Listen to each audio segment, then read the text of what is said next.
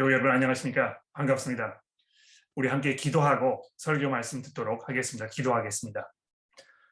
하나님이여 저희에게 하나님의 거룩하신 말씀을 선물로 주셨으니 저희가 오늘 이 시간에 두렵고 떨리는 마음으로 주의 말씀 앞에 서게 하시고 하나님께서 저희들에게 하시고자 하는 말씀을 겸허한 마음으로 잘 듣게 하시며 아, 그것이 우리 마음속에 이해되고 또 아, 심기어졌을 때에 우리가 믿음으로 순종으로 아, 그 말씀을 따라 살아갈 수 있도록 저희들을 도와주옵소서. 우리의 구주이신 예수 그리스도의 이름으로 간절히 기도합니다. 아멘. 아, 그리스도인들이 우상에게 바쳐졌던 그 재물을 먹어도 되는가? 아, 이 질문에 대한 답을 살펴본 지가 지난주까지 벌써 3주가 되었습니다. 오늘이 이제 그 마지막 결론 부분이 되겠는데요. 8장부터 이 문제를 다루면서 10장 전반부까지 여러분들 뭐 다 기억나시는지 모르겠습니다만 참 많은 이슈들을 다루게 되었었습니다. 아, 이 지식이 우리들의 신앙생활에 얼마나 중요한 역할을 하고 있는가. 아, 그래서 이 성경이 지식에 잘하는 것을 얼마나 중요하게 여기며 또 강조하고 있는가. 그러나 동시에 성경의 말씀이 아, 말씀하는 그 방법 이외의 방식으로 이 참 지식 대신에 정보만 머릿속에 쌓아둘 때에 어떤 무형이 찾아올 것인가? 또 지식과 신앙 사이의 이 관계, 관계가 무엇인가? 복음이 허락하는 삶의 자유와 그리스도인으로 누리는 권리는 과연 어떤 것인가? 그리고 사랑, 아, 이것이 이 모든 이슈들을 어떻게 하나로 묶는 끈과 같은 역할을 하는가? 우상 숭배가 어떻게 슬그머니 이 그리스도인들의 삶 속에 스며들 수 있는가? 아, 이런 많은 이슈들을 우리가 다루어 보게 되었던 것입니다. 동시에 이 복음은 우리가 선택해야 할 옵션들이 무엇인지를 우리에게 밝혀주는 이 등불의 역할을 하기도 하며 또 무슨 문제든지 간에 우리의 삶에 이 중요한 그 문제가 발견되었을 때 그것을 해결하려고 하는 그 이유도 이 복음이 우리 삶 속에서 그리고 우리 주위에 있는 다른 사람들의 삶 속에 뿌리를 내리고 더 풍성한 열매를 맺도록 하기 위해서라는 이 점입니다. 복음에서 시작하고 복음을 붙들고 살며 아, 복음이 이렇게 우리의 삶 속에 이 중심이라고 고백하는 이 믿음을 가리켜서 우리가 이제 흔히 이 복음주의라 이렇게 이제 부르는데요. 그런 면에서 아, 사도 바울은 아마 철저하게 복음주의자였다는 것이 분명합니다. 물론 이 복음주의라는 표현이 예, 종교 개혁 운동을 통해서 일어난 말이긴 합니다만 아, 그 속에 담겨 있는 그 정신은 이 고린도 전서에서 바울 사도가 일괄적으로 우리에게 가르쳐 주고 있는 이 그리스도인의 삶의 모습과 아주 일치하는 것이기 때문에 이 바울 사도가 첫 번째 복음주의자였다고 이렇게 말하는 것이 결코 과장된 표현이 아닐 것입니다. 아, 복음이 그 마음 중심에 자리하고 있는 사람은 도대체 어떤 방식으로 생각하고 어떤 결정을 내리고 또 그 결정을 어떻게 삶 속에서 구체적으로 적용하면서 살게 되는가 아, 이것을 아주 구체적으로 보여주기 위해서 설명해 주기 위해서 사도 바울은 이 우상에게 바쳐졌던 고기를 먹어도 되는가 하는 이 문제를 지금 예로 들어가지고 아, 우리가 지금까지 우리에게 아주 자세하게 아주 깊이 있게 설명을 해주고 있는데요. 아, 이제 오늘 이 본문 말씀을 통해서 이 모든 내용을 정리하고 이 결론을 한번 내려보도록 하겠습니다. 아, 근데 여러분 이런 본문 말씀을 우리가 대하면서 그냥 아 이 본문이 그런 내용이었구나 하는 그 이해가 되는 시점에서 매듭을 짓고 그냥 다음으로 넘어갈 수 있을지도 모를 것입니다. 그러나 우리가 그렇게 한다면 이 말씀을 듣는 것이 무슨 소용이 있을까요?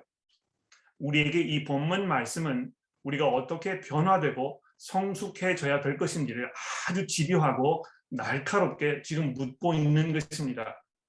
아, 그러므로 여러분 오늘 이 말씀이 우리의 삶 속에 이 아무런 작용도 일으키지 못하도록 마음의 문을 단단히 걸어 잠근 채 말씀을 듣게 되지 않도록 우리가 기도하면서 오늘의 말씀을 살펴보도록 하겠습니다. 자, 오늘 오늘 이 설교는요. 이 31절의 말씀을 우선적으로 생각하면서 시작을 해 보려고 합니다. 아, 그런즉 너희가 먹든지 마시든지 무엇을 하든지 다 하나님의 영광을 위하여 하라. 너희가 먹든지 마시든지 무엇을 하든지 다 하나님의 영광을 위하여 하라.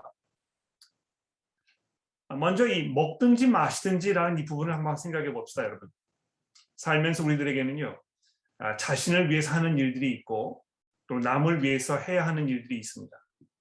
아, 우리가 하는 모든 일들은 이 두 가지 중에 하나일 것입니다.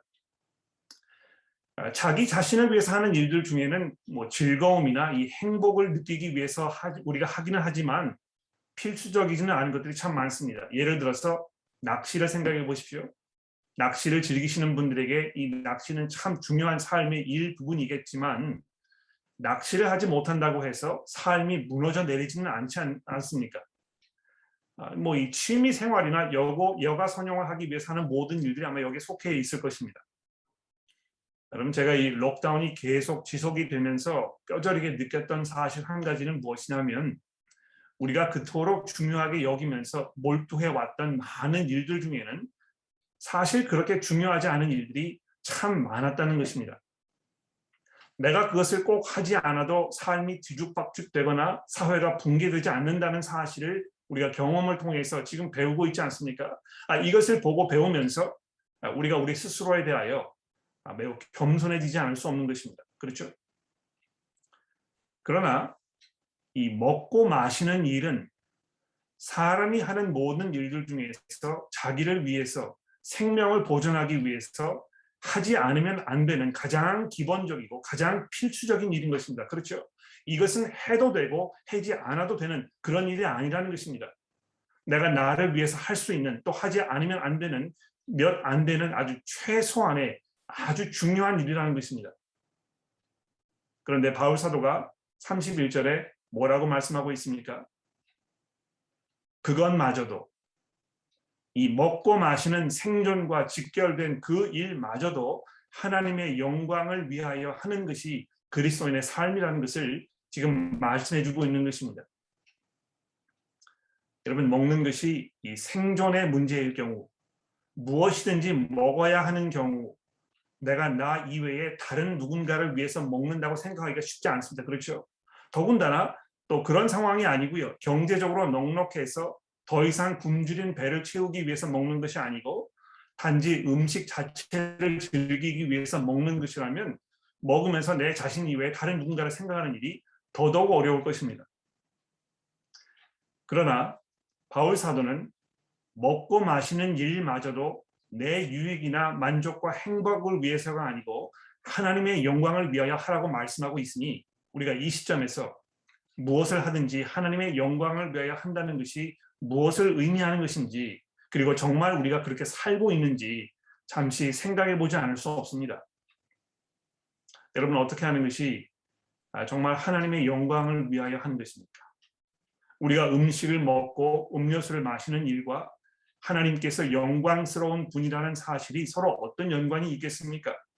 즉 내가 어떤 일을 하였을 때 그것이 어떤 식으로 하나님께서 영광스러운 분이심을 드러낼 수 있다는 말이겠습니까? 하나님이 영광스러운 분이라고 말하는 것은요. 그분의 능력과 또 그 거룩하심과 그분의 그 풍성하신 자비와 한없는 은혜와 오래 참으시며 노하기를 더디하시는 그래서 정말 우리가 믿고 의지하며 예배하기에 합당하신 분이라고 우리가 이렇게 고백하는 것을 말하는 것입니다. 그러면 여러분 우리가 무엇을 어떻게 해야 하나님께서 그러한 분이라는 사실이 더욱 분명하게 온 천하에 드러나겠습니까? 사실 우리가 무엇인가를 하나님의 영광을 위해서 한다는 말을 우리는 참 매우 쉽게 이렇게 내뱉는 편입니다. 예를 들어 볼까요?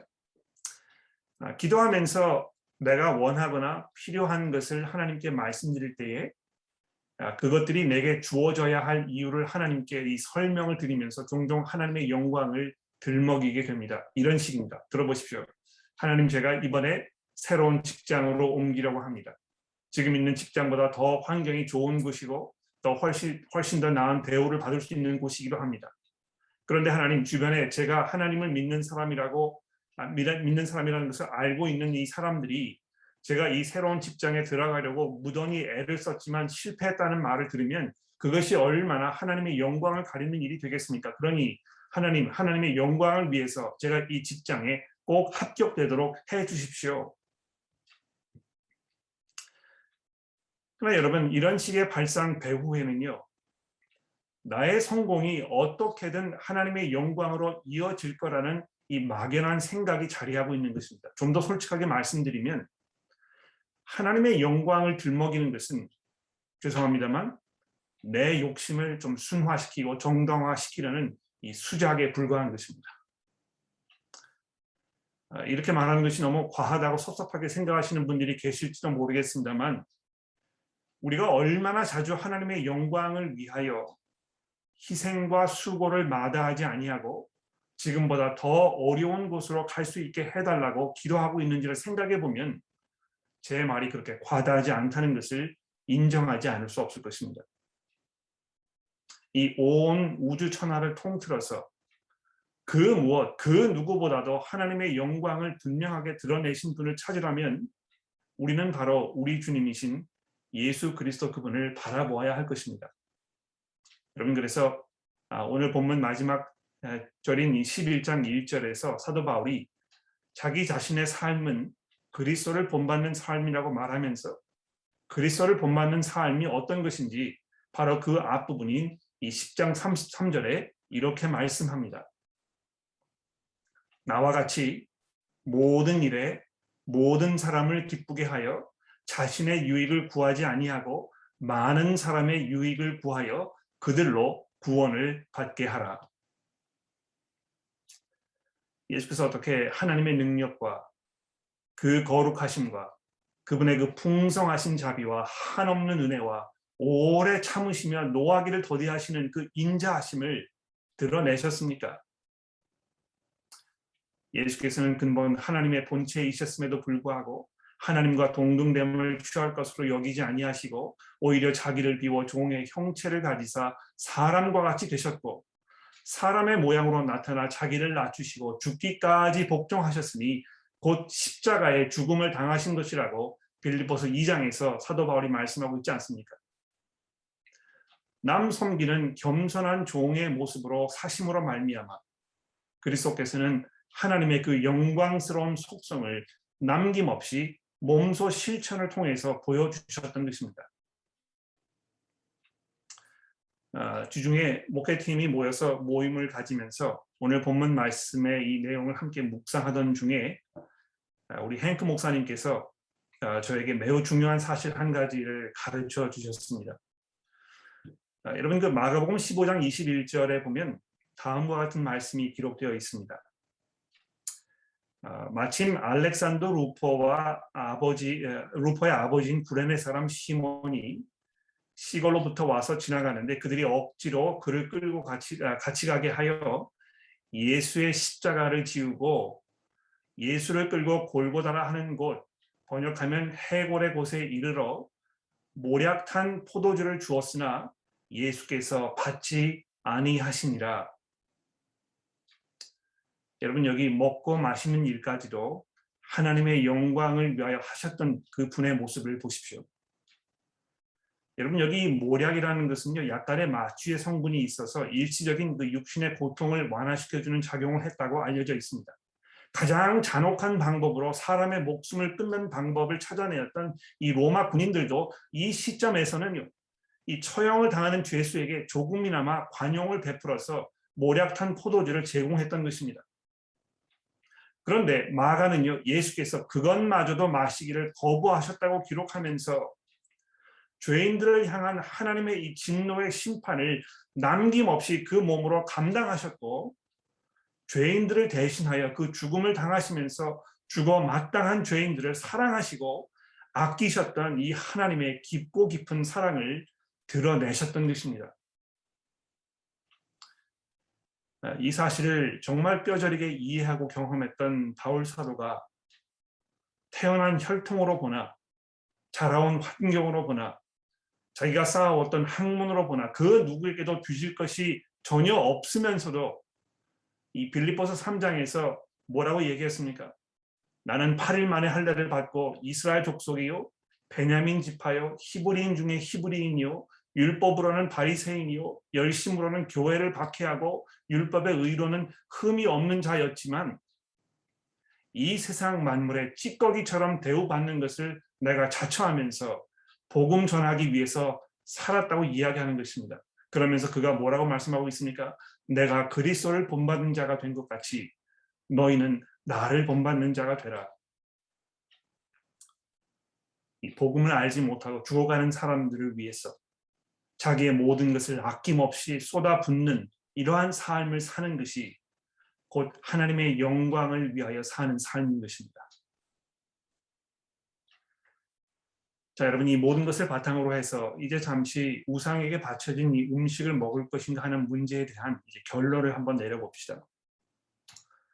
25절 말씀을 보시면요 이렇게 되어 있습니다. 무릇 시장에서 파는 것은 양심을 위하여 묻지 말고 먹어라. 또 27절을 보십시오. 불신자 중에 누가 너희를 청할 때에 너희가 가고자 하거든 너희 앞에 차려놓은 것이 무엇이든지 양심을 위하여 묻지 말고 먹으라. 이 두 가지 권면의 말씀을 하면서 그 중간 26절에다가 여러분 이 시편 26편 4절의 말씀을 인용하여서 이 온 세상에 존재하는 모든 것들이 다 우리 하나님의 것이라고 이렇게 우리를 상기시켜 주고 있습니다. 정말 우리가 누리는 모든 것들이 다 주께로부터 온 것이고 우리가 그것을 감사하는 마음으로 겸손하게 받으면 즐기지 말아야 할 것이 하나도 없다는 것을 우리가 다시 한번 확인하게 됩니다만 이 그리스도를 본받는 삶을 살았던 바울의 생각은 그냥 거기서 그치지 아니했던 것입니다. 그럼에도 불구하고 먹지 말아야 할 상황을 28절에서 다음과 같이 설명하고 있지 않습니까? 누가 너희에게 28절에 보십시오. 이것이 재물이라고 말하거든 알게 한 자와 그 양심을 위하여 먹지 말라. 이 먹으라고 했다가 또 먹지 말라고 했다가 왜 이렇게 일관성이 없이 왔다 갔다 하면서 하는 것인가 이런 그 짜증이 나실지도 모르겠습니다. 그런데 바울 사도가 표면적으로는 이렇게 서로 상반되게 들리는 조언을 하고 있는 아주 중요한 이유가 있었던 것입니다. 무엇입니까? 내가 하는 행동이 내 신앙에 아무런 문제가 되지 않는 일이라고 해도 그것이 그리스도 안에서 형제나 자매에게 악 영향을 미치는 결과를 가져올 수 있는 일말의 가능성이라도 있다면 내가 내 행동을 스스로 절제하여 다른 사람을 배려하고 그들의 신앙 성장에 방해가 되지 않아야 되겠다는 이 원칙이 있었기, 있었기 때문인 것입니다. 아, 왜 옆에 있는 사람이 이 먹으려는 음식이 우상에게 바쳐졌던 제물이라고 이렇게 알려주겠습니까? 예수께서 온 세상의 주인이시라고 고백하기는 하지만 아직 신앙 양심이 약하여 우상에게 바쳐졌던 제물은 먹지 말아야 한다고 믿고 있는 형제는 이 자신의 양심의 기준을 다른 사람들도 동일하게 가지고 있을 것이라는 이 전제하에서 모든 그리스도인들이 음식을 멀리 해야 하지 않겠는가 이렇게 생각했기 때문에 지금 그런 이야기를 하고 있는 것입니다. 다른 사람들이 자기의 생각과 기준에 당연히 동의해 줄 것을 이렇게 기대하는 것이 경우에 따라서는 매우 미성숙하고 또 배려심이 전혀 없고 매우 독선적이며 자기 중심적일 수밖에 없는 경우가 상당히 많지 않습니까? 그렇죠? 아, 여러분과 저도 아, 혹시 그런 경우가 없는지 한번 살펴봐야 될 것 같아요.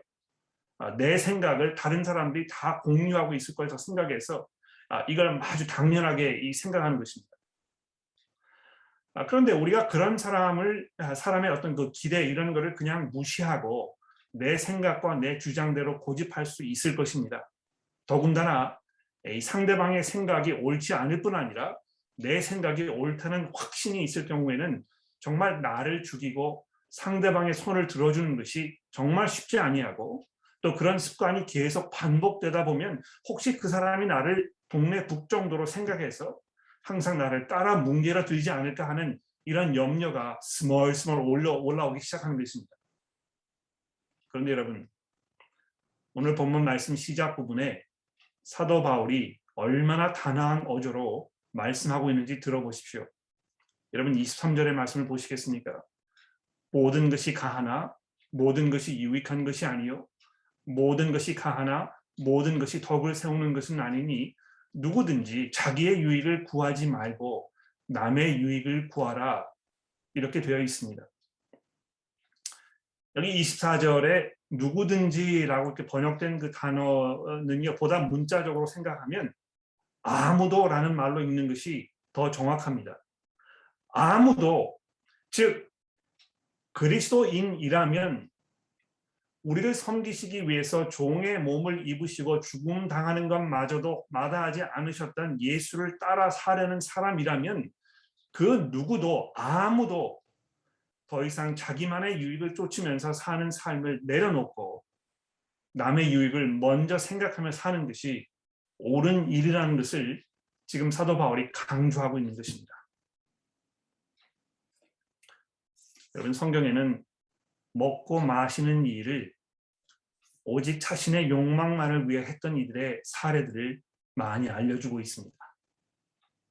에덴 동산에서 아담과 하와는 먹음직도 하고 보암직도 하고 자기들을 지혜롭게 할 만큼 탐스럽기도 했던 이 선악을 알게 하는 이 열매를 톱썩 먹어버린 것입니다. 하나님의 말씀은 안중에도 없었고 오직 자신들의 욕망을 충족시키려는 이 야심만이 그 마음속에 가득하지 않았습니까?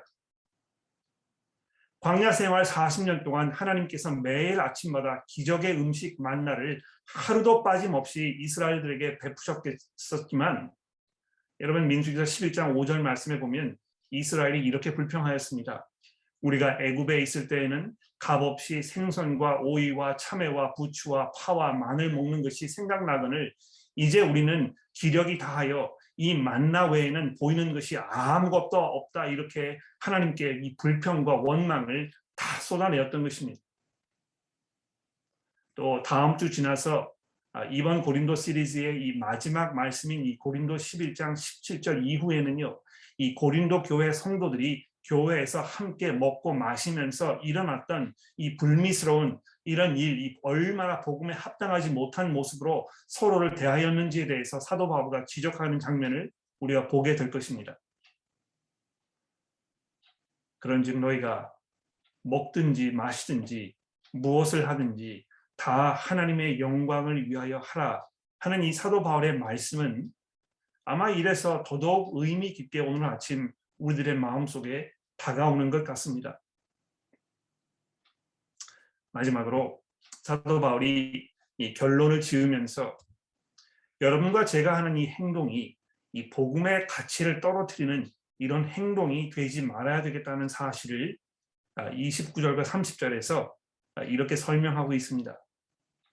내가 말한 양심은 너희의 것이 아니요 남의 것이니 어찌하여 내 자유가 남의 양심으로 말미암아 판단을 받아야 하겠습니까? 만약 내가 감사함으로 참여하면 어찌하여 내가 감사하는 것에 대해서 비방을 받아야 하겠습니까?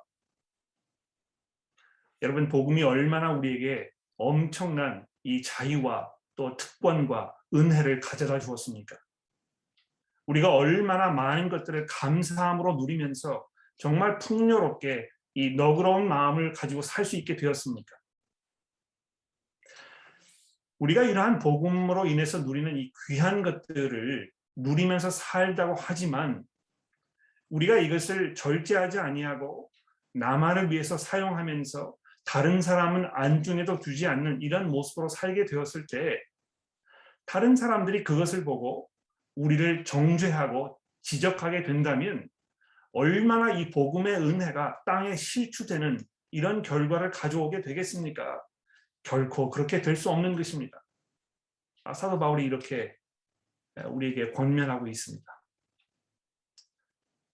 복음에 의해서 내가 이 문제를 어떻게 해결할 것인가 생각하게 되고 그 복음이 우리의 생각을 잘 정리하도록 우리를 이끄는 이 선생의 역할을 하고 그리고 그 모든 과정을 통해서 결과적으로 이 복음의 이 영광스러운 그 모습이 땅에 실추되지 않도록 자기의 최선을 다하려는 이 사도 바울의 이 모습을 우리가 보면서 과연 우리가 정말 복음을 위하여 하나님의 영광을 위하여 더 나아가서 보다 정확하게 말하면 주변에 있는 이 다른 사람들이 하나님의 복음을 듣고 그리스도를 만나서 하나님으로부터 용서의 이 은혜를 입고 거듭난 사람으로 새로운 삶을 고백하는 이런 그 자리에 나아갈 수 있도록 내가 지금 노력하며 살고 있는가 이 문제를 우리가 생각해야 한다는 것입니다.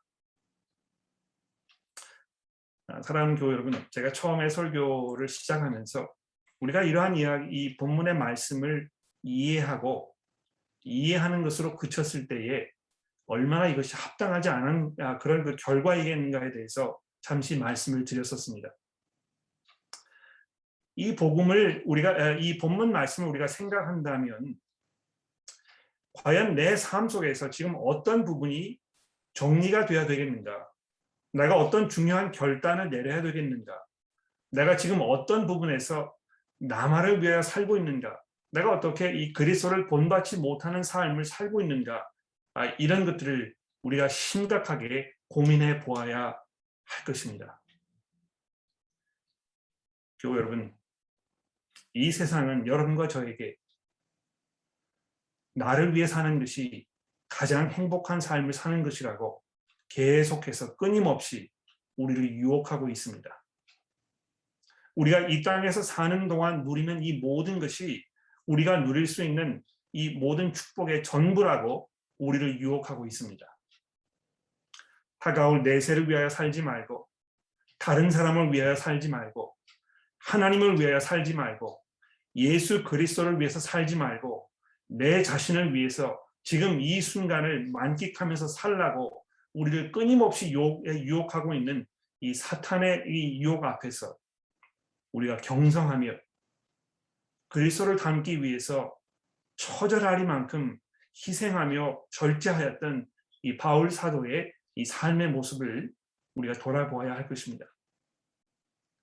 우리가 교회로 모였을 때 정말 서로를 배려하며 그 사람에게 필요한 것이 무엇인지를 우리가 먼저 생각해 보며 어떻게 하면 내가 그 사람의 이 신앙을 격려해 주고 북돋아 주어서 그의 삶 속에 이 그리스도의 형상이 이 맺혀지게 될 것인가?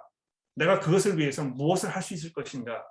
이것을 기도하고 고민하며 또 그것을 이루기 위하여 겸손한 마음으로 실천하는 이런 우리 모두가 되어야 할 것입니다.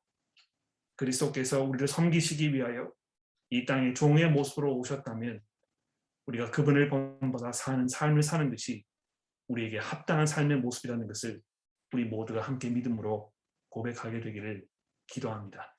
기도하겠습니다. 하나님 아버지,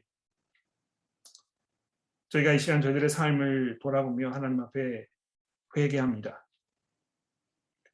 내 자신을 앞세우며 나의 권리와 나의 이익만을 추구하며 혹시 그것을 가장 중요한 것으로 생각하며 남보다 앞서려 하고 내 것을 주장하며 나를 내세우며 이렇게 살지 않았는지 돌아보게 하여 주옵소서. 겸손하게 그리스도 앞에 섰을 때에 우리의 이 추한 모습이 적나라하게 드러나게 도와주시고 아, 그러나 그러한 부분이 드러났을 때에 아, 저희가 주저없이 하나님께 용서를 구하며 아, 우리에게 정말 훌륭한 이 복음 중심의 삶의 모습을 보여주셨던 예수 그리스도 그분과 또 그분의 사도였던 사도 바울의 삶을 우리가 깊이 묵상하게 도와주옵소서. 그리하여 저희들도 남김없이 주저하지 아니하고 우리의 모든 것들을 형제 자매들을 위해서 내려놓는 겸손한 모습으로 살아갈 수 있도록 저희 모두를 인도하여 주옵소서. 우리의 구주이신 예수 그리스도의 이름으로 간절히 기도합니다. 아멘.